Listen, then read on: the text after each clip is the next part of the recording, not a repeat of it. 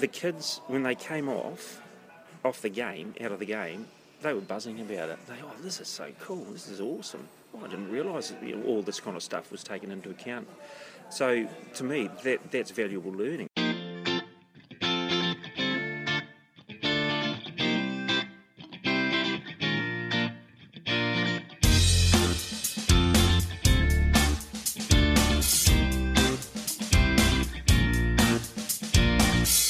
You're listening to the NZPE Teacher Cast, a podcast sharing some of the inspirational stories from amazing health and physical education teachers.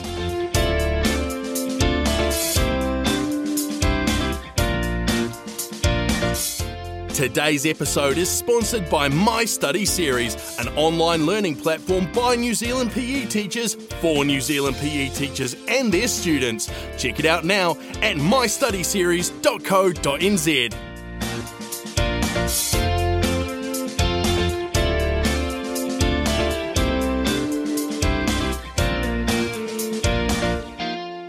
Kia ora everyone, we're here with Andrew O'Neill from Middleton Grange School. It's been a fairly hectic week in Wellington and across the upper South Island with the earthquake. So it's been made for an interesting couple of days. Been a lot of evacuations around Wellington, but we've been getting by. We're just down at Gasworks in Wellington. If you know Gasworks, it's a nice little pub and restaurant. We've just finished up at Penn's inspired leadership program, which has been a nice little 2-day program, where we've been looking at a few leadership things and hearing from some great presenters.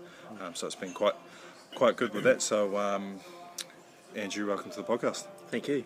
Before we get started, can you just tell us a little bit about your teaching background and experience and a few tidbits about your school and the students you teach? Middleton Sure. Grange School, right? Yep. Middleton Grange, I'd never heard of it until I'd emailed you. So, sure, we met at Penn's. We met at Penn's, yep. That's where it all started with the scholarship stuff. Yeah. Okay, so I'm Andrew. I'm just finishing off my 24th year of teaching. Haven't been teaching all my life either. I went through the BEDPE program. I was one of the in the first year intake of the whole program. Wow. Yeah, so that was pretty cool. Kind of like forging the way there, and really wanted a job in Christchurch, but that didn't happen. So I ended up getting a job in Invercargill, of all places. So went down there and with my wife and 2 kids, thinking I'll get my registration in 2 years and then get back to Christchurch. But 12 years later and 2 extra kids, we finally got here. Yeah. So in my 24 years of teaching, I've been involved in volleyball pretty much all the way through. I think the highlights for me in that time have been when I was at Hargist and our senior boys team won the Div 2 Nationals. That was a pretty big achievement for a team from Invercargill. In Christchurch, I did a bit of volleyball. I've done volleyball there too, and I think that the best achievement that I've really enjoyed is to see the boys in 2010 win the South Islands. Nice. So yeah, that's pretty cool. So although I've been involved in volleyball that long, squash is actually my passion. It's what I really enjoy, so I quite enjoy the fact that I'm involved in that capacity, but also I can get out of the school environment and do something for myself, that kind of stuff. Tried playing squash once. Yeah. And? My glutes gone. Yeah. Gone. Couldn't walk the next day. Do it again and they'll come right. Yeah. Then I got the curriculum leader's position at Middleton, so I've been there for 12 years. Middleton's a state integrated school, and it's from new entrant right through to year 13. It's about 1,300 people there, and it's the way it's organised. It's got primary school, it's got a middle school year 7 to 10, senior college year 11 through to 13, and an international college as well. So it's fairly complex, but it's a lot of fun and a bit of a challenge in some ways to actually get the program running. The makeup of the school is about 65% European, 17% Asian, and 10% Māori Pacifica. Yeah. What's the size of the senior school? So not the senior school, but the secondary component of the school. Yes. What's the numbers there? So we're just about 550. Okay. And in that we've got, as far as next year's concerned, we've got 11. Year 11 we've got 3. BEDPE classes coming in. We've got two at Year 12 and two at Year 13. Yeah. That's pretty good. It's very similar to where I'm at. Mm-hmm. So we're here at the Inspired Leadership Program for Penn's. Yep. 2 days, it's been pretty good, minus the one afternoon session. It was okay, we could take some stuff from there. But what's been the best takeaway for you so far, or across the 2 days? There've actually been quite a lot of takeaways, and to me it's a real challenge to now go back and actually just think about how we're going to integrate a whole lot of stuff. To me, I've come up with kind of like two ideas. I wanted to see pretty much how we can incorporate within our program integration across the different curriculum areas and how we can link that all together, knowing that there will be challenges, but I'm up to that, I'm quite okay, and we'll just take it bit by bit. So Shay's chatting about all the integration of stuff, and I think, like, for me, the biggest thing was to really hear about where is the 21st century going for students going out into the workplace, and so how are we going to prepare them, and just the whole idea of the key competencies kind of things working through our program as being that's what employers are actually wanting in their future employees, so, you know, designing our course around that kind of stuff. Helen Tuhoro said it, she said it really nicely around how they haven't thrown out the curriculum, but that has become less of a focus for them, and they're more about those key competencies, because they are what employers want. They are what we should be striving our kids to be able to demonstrate off the back of their hand without even thinking about it, because there's some good stuff in there. So I think for me, I really I'd done a little bit of research around Torueta High School, because we've had Kelly Ross on the podcast, and hearing Helen and getting to hear her in person was, for me, it was awesome. You could just sense the passion and the enthusiasm, and what came through to me was very much a real heart for actually moving the students through, but in a sense for the students themselves to know that they're really important, and the whole person, whole order, was coming through quite clearly, which was quite cool. And again, people crying. People crying. Yeah, it's pretty awesome, mate. You can make. I mean, that's going to be my new goal. Next time I present this, I want to make someone cry, but for the right reasons, of course. So I think a good couple of days, and definitely, totally. Next year, however it pans out, encourage people to get along to that if you're thinking about middle leadership or being a leader, because it's totally. Just even the networking is really good. I put a lot of faces to names over the last 2 days, which was cool. So I'm stoked with that. So we're really here to talk about this unique approach that you've got in your Level 1 course. Trying. It sounds like you're doing more than trying to me. But you've got this quite cool sport ed type model around. Was it 1.4 you're doing? Yep. Yeah. Tell us all about that, and I've got a few questions. Sure, yeah.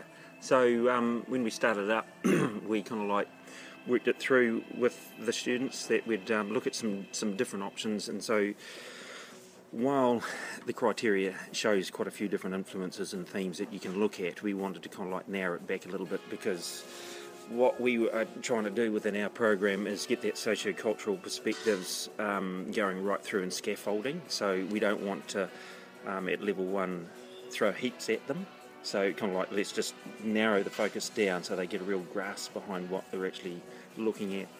So some sports were selected that gave a variety, so we looked at modified lacrosse, we looked at Zumba, and we got a guy in who runs a skateboarding rollerblading job, and so the kids got out there and trialled a whole lot of that kind of stuff. And then the final part we did was a Ripper Rugby franchise tournament. So a franchise tournament. So you're looking at having owners and stuff like that. How did that pan out? So our focus was on the media as an influence, and the theme is kind of like sponsorship and commodification within how the media and sport are operating. So this was kind of like a bit of a, it wasn't a last minute adaptation to the program, but it was something we'd thought at, but kind of like in a couple of weeks leading into the program, we said, well, let's try this, let's give it a go. let's not worry too much about getting it right at the start, but give the kids a real sense of, well, actually this is a little bit more of the realism behind what's actually happening out there in society for them.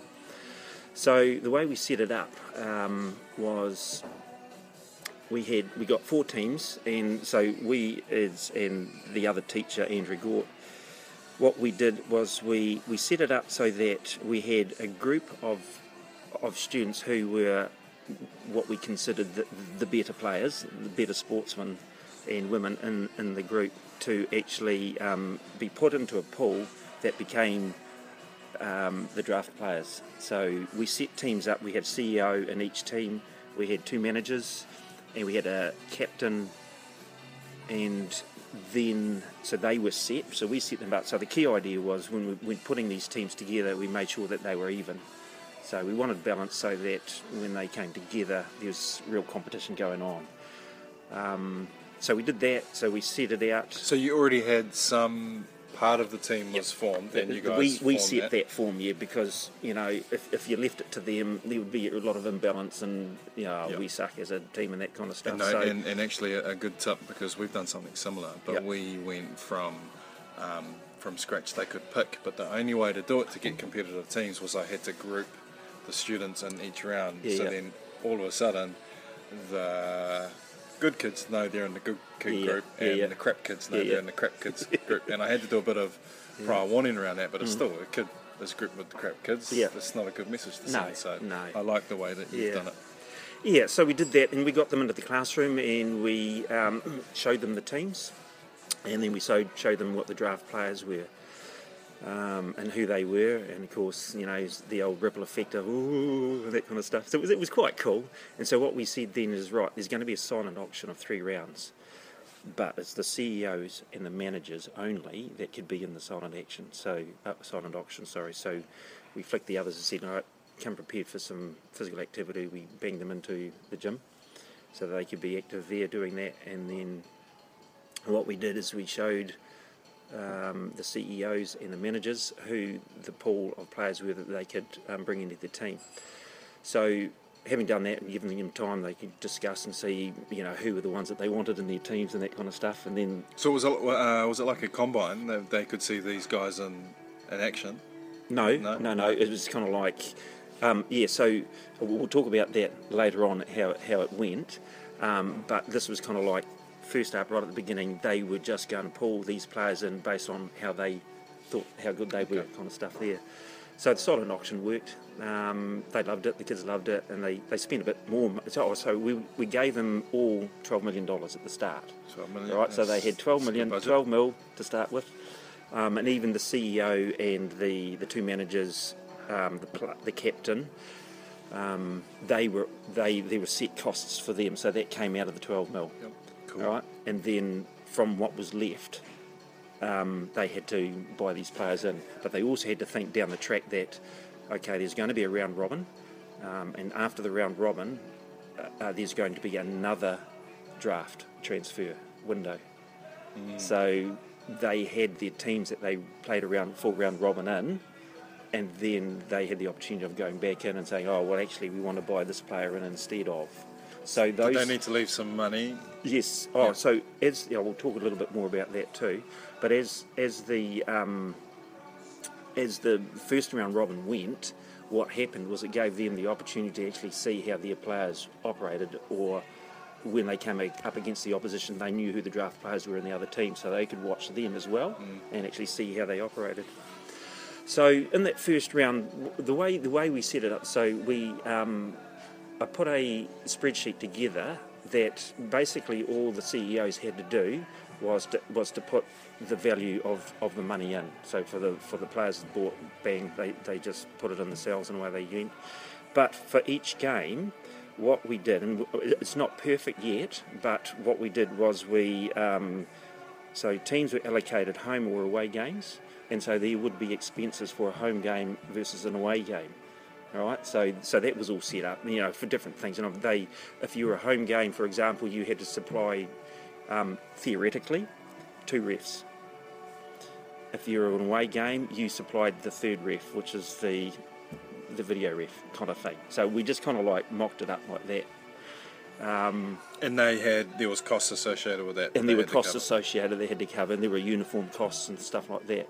So that's really cool. That's what I'm hearing, is that's quite unique. Like sport ed has been quite popular in the two schools that I've taught in, but not to the level like we might have.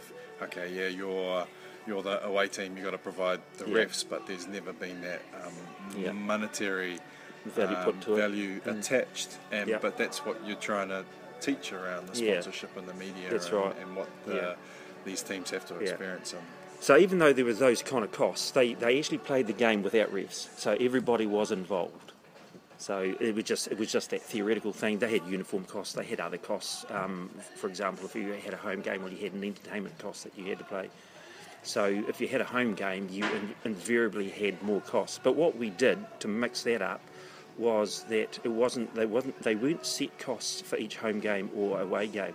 So we set up cards that had different costs, and the CEOs would come in and draw out of the hat a different card. So for one home game, they might have had to pay more in entertainment than another one, kind of thing. So like that. So the costs were varying all the time, just to do that kind of thing. Then we also had play game cards, and so that was another card that came out, and it could have been things like your best player's injured, and so they're off for 2 minutes or whatever like that, or foul weather comes through, your costs that you're going to get for putting it on has diminished heaps, or your spectators haven't come as a result of that. So there were all those kind of costs, and so you had good ones or bad ones. So that was just what had to go in. It was a bit of the luck of the draw that became part of the cost, positive or negative, for that round. Yeah. So and again, if they won, I think they got about $1 million. If they lost, if they drew, $500,000, and if they lost, they got nothing. So that competitive edge was still there. It was that whole idea of, well, within a franchise, we want to win, kind of stuff. Yeah, it's got some really close links to not gamification, but there's a lot of video games around sports team management, and they've got to manage ticket sales and they earn from that, and they've got to think, well, ticket sales are poor, I need to put more vendors in to provide good food and alcohol, and managing budgets and player budgets, and are your players happy and stuff like that. So how did you, with these cards that they would draw out, or some of those other things, how did you tie them back in terms of linking to the requirements of the standard, or the understanding around that sponsorship and the media and the impact on that? How did that link back to the theory? So we had done some theory beforehand to give them an idea as to how the whole impact on media and franchising of teams occurred. So they had that all understood before the actual game time. So when they came into it, they could actually relate, make real, that kind of stuff. Yeah. As far as linking it back to the criteria, that's an area we want to work on. We haven't got it totally sorted yet. As far as gathering data for evidence and things, at the moment what we did, because it was a last minute thing, we didn't get that tied up properly. But we've already been talking a little bit about what we want to do for next year. But that's right. You don't want to. I hate teaching to the assessment. What I found, and what I'm thinking of, is the kids, when they came out of the game, they were buzzing about it. They, this is so cool, this is awesome. I didn't realise that all this kind of stuff was taken into account. So to me, that's valuable learning. And I mean, in reflections, what do we do? Do we say, right, let's actually just have some of the evidence when we're talking about self and others? Do we actually say, right, okay, so in your team, how did your team operate? What was the feelings like within the team? How did that affect you and influence others? And what were the others like in your team as a result of maybe, well, actually, we went pretty well. Oh, no, we didn't. We didn't go really well. So, you get all that variation there. But so I think when you've got an experience like that where they do come away buzzing and they're like, man, this has been a really cool process or experience, and it might not have been tailored exactly for the standard or taught to the standard, that's fine because the experience has been so authentic and meaningful to them, they're going to be able to pull apart that experience and find the answers they need in their reflections and stuff like that. So Yeah. I think that's really cool. You mentioned that you, so this is, it was kind of rushed maybe. Yeah. First time trying it. What are you going to change next time? Yeah, so one of the things that I've been thinking about just in the last week or so actually is it would be pretty cool, and we're fortunate because we're in Christchurch, it would be really cool to get somebody from the Crusaders outfit who are involved in the franchise within that aspect of promoting and the sponsorship side of things, to actually come in and talk a little bit to the guys beforehand, like as part of getting that understanding of what it's all like, to get them to come in and just throw their slant on, well, this is how we operate and why. And then for them to be able to take some of that stuff away and, yeah. Now, do you have a good rugby team at Middleton? Pass. Yeah.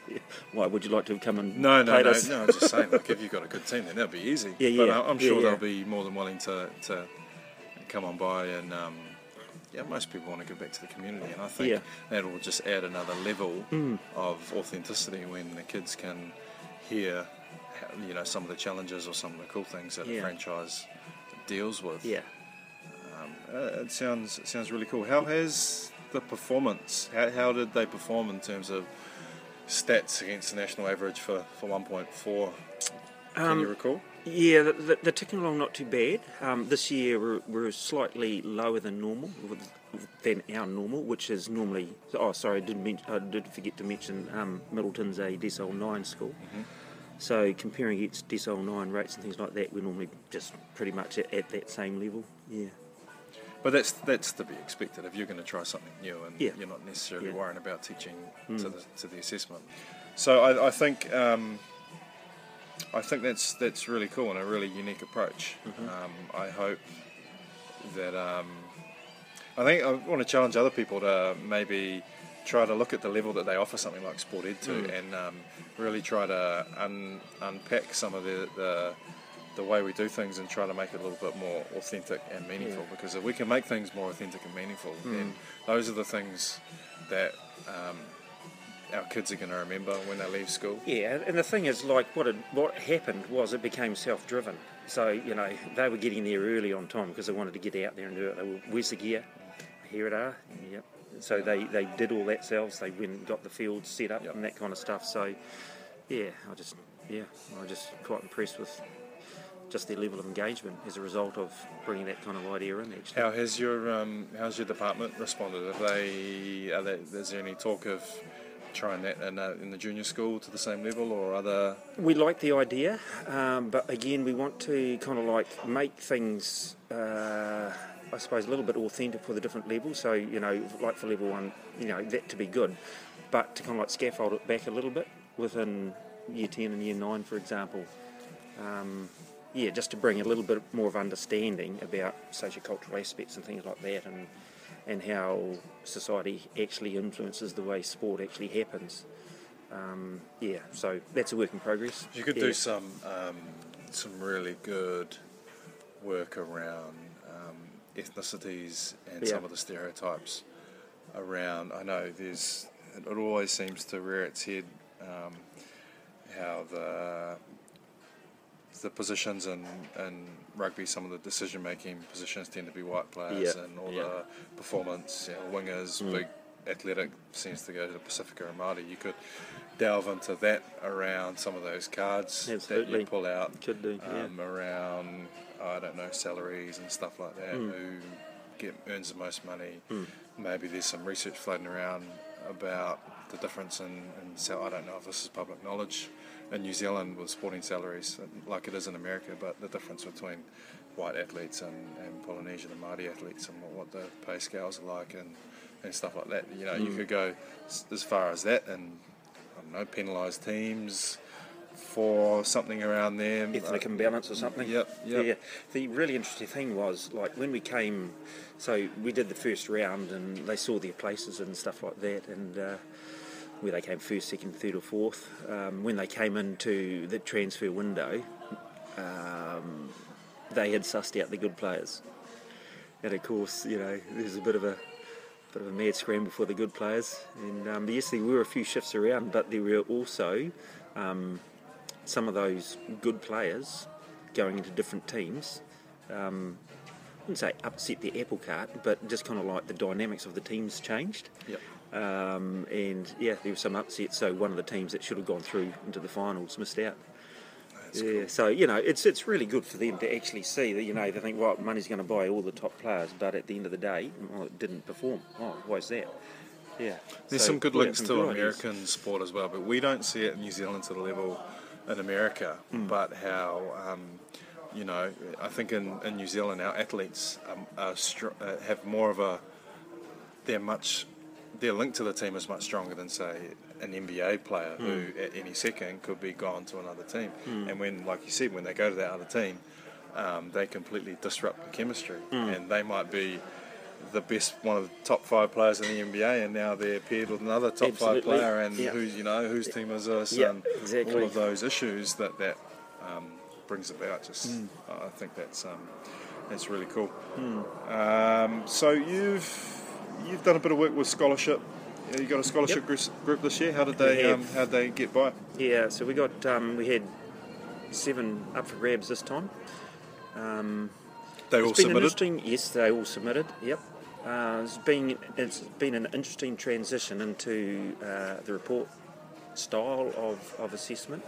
Personally, I like it from the perspective that you can get them into a much deeper level of critical thinking, because they go into the scholarship knowing what they want to look at, and so their time to be able to research and actually bring a quality assignment together, it just gives them, and they're focused on that. Yeah, so you know, it's just the whole idea of, you make a statement, what do you mean by that, and what's your justification behind what you're saying. Have been things that we've really worked at, alongside a little bit of English training. Yeah, so we had our curriculum leader for English come in. He's been looking into a program as far as essay writing is in particular, that really focuses on, it's not how much you write, it's the quality of what you do that counts. So as far as the structure's concerned, different styles of how you put your paragraphs together, the impact that they need, short, long sentences, what your, for example, just even your introduction is, and then again at the end just wrapping it all up. Yeah, so it's kind of like we really worked at trying to get them to take the reader along a pathway to actually see, well, okay, there is this and there is that, and just to get them as they're taking us through to, you know, just to branch off a little bit more and go into depth of some of the different issues that were actually coming up. How did your scholarship group work? Did you have lunchtime meetings after school? We pretty much focused on term 2. We would get together, and most of them were free, and we would run from a tutorial from 7:30 in the morning for an hour. Yeah, and we would get together and we would just go. Give them breakfast? Sometimes. Yeah, the ones that were there on time. That's that's, you know, making the commitment to turn up in the morning is. And they appreciated it, you know, and you could see just the way that they responded and the feedback given. It was interesting just trying to work on the feedback. One of the things I suppose I've struggled a little bit with was, well, okay, it's their authentic work, but how much kind of feedback can we give, and how well can they use overseas research and that kind of thing. It certainly got better, and I know for you, Carl, some of the stuff that you've given me as far as advice has been really good. Put that into place, and here's hoping. I think one of the good things that I found this year was there was actually an exemplar with the top student, so that gave the students themselves a really good handle on what to. It was always going to be hard that first year, and that transition from the exam to the report. But I think this year there's going to be the quality, I hope, will be a little bit better. I'm a little bit. We struggled with some of our students. We've had our level 3 class this year had 27 students, and I found with that, where our achievement hasn't been that great, the time spent with some of my lower performing students. That's a better way. I was describing The students before was crap. That's not what I meant. But the lower performing students. Yeah. The amount of time I've had to spend with them is kind of taken away from my top end, which is which is really sad. Yeah. For them, we got 2 submissions, right. Which is we hoped for about 6 or 7 like yourself. Right. But even for them, the students, they had a bit better idea of what was required this year, simply because of those exemplars and people are getting their head around it. And the good thing that I really liked, you know, invariably, because I mean, I said, look, you guys have got a big choice here. You've got a massive choice. You've got all the standards that you've done this year that you can choose and go for. They all chose the issues, trends, and events. Mm-hmm. A great variety. In fact, I think there was only 2 that were the same in those 7. That were, yeah, so it's really cool. So I really encourage them to think deeply about that kind of stuff. What really grabs you, and take that and just really explore and critique. And while there was quite a bit more work for them to do in presenting that as a scholarship level, I know for all of them, although it was a bit of stress for them, they've actually come away feeling really happy. And it's kind of like, if I get one, that's fantastic. But it's actually taught me a skill set that I hadn't actually realised, and invariably those standards that we've done even at level 1 and 2, our students have come away thinking, oh, that's a really cool concept, to actually have thought about the impact that sport is actually having, or the way that society is constructing the way sport now is played. Yeah, so it's really, you know, it's really opening them up to that kind of stuff. It's not just about getting out there and playing ball, and that's the biggest transition from exam to report for me, is that in the exam we're spending all this time preparing them to be critical thinkers around a topic that could be anything really. We know the overriding theme, but they've got to then take an issue and think critical about it. But now in the report we can just teach them critical thinking process throughout the year, and they learn to apply that process to everything they do, not just prepare for this one event. And then I imagine a lot of them, when we had this exam approach, would they do the exam, and then that whole critical thinking process is out the door now for some of them, not everyone, but now because we're teaching them those skills and they're applying that from day 1 all the way across a year, they're going to have those skills for life, and being able to think critically is something. And that's what you're wanting, eh? There's a method behind why you're doing what you're doing. You know, that you're wanting them to actually take that skill set away wherever they go. We don't want students to just settle for what they hear or what they read, but to really unpick it and go, well, this is what I think, and here's what we need to have a bit of future focus on. So we've got, how many weeks left? 3 weeks? Something like that. Holidays? What do you got planned for the holidays, and what's your focus for 2017? Yeah, right. As far as holidays are concerned, there will be a bit of just kind of like tidying up the schoolwork. No, you don't do schoolwork in the holidays, eh? Oh, I never thought of that. We do our annual shift, like when we're in Invercargill. My brother and sister-in-law would go to Kaiteri from Christchurch. And when they went the first time, they said, oh, you've got to come next time. So we dragged all our camping gear from Invercargill to Christchurch for Christmas, and then Christchurch to Kaiteri. Nice. So, and the first time I can still remember the kids, the 4 of them, just coming around that corner and seeing the beach. They just blew their socks off, eh? Kaitere's beautiful. And when we came back, all they could say is, this is where we're coming next Christmas. This is where we're coming. This is what we're doing. So, 15 years later. Even though the kids aren't there, we still go. So that's the plan. We'll go there early January for about 3 weeks and just really chill. I used to take my mountain bike up and do a few of the tracks there, but I actually quite enjoy just getting out there and running them now. So, still running them? Oh, I try to. Yeah. Good on you. As far as 2017 is concerned, I think a lot of stuff that I'm looking at planning on doing is as a result of coming to this workshop, eh? I think one of the big takeaways for me is I've always wanted to get into the kind of like integration of how PE is done within the school, and how it can link into the other curriculum areas. So Rob and I will go back, because Rob came up with us, and we'll go back and just chat away with our PE staff about it, and I'm quite keen to start it at a low level, because I think if you go whiz-bang, it can really fall to pieces quite quickly.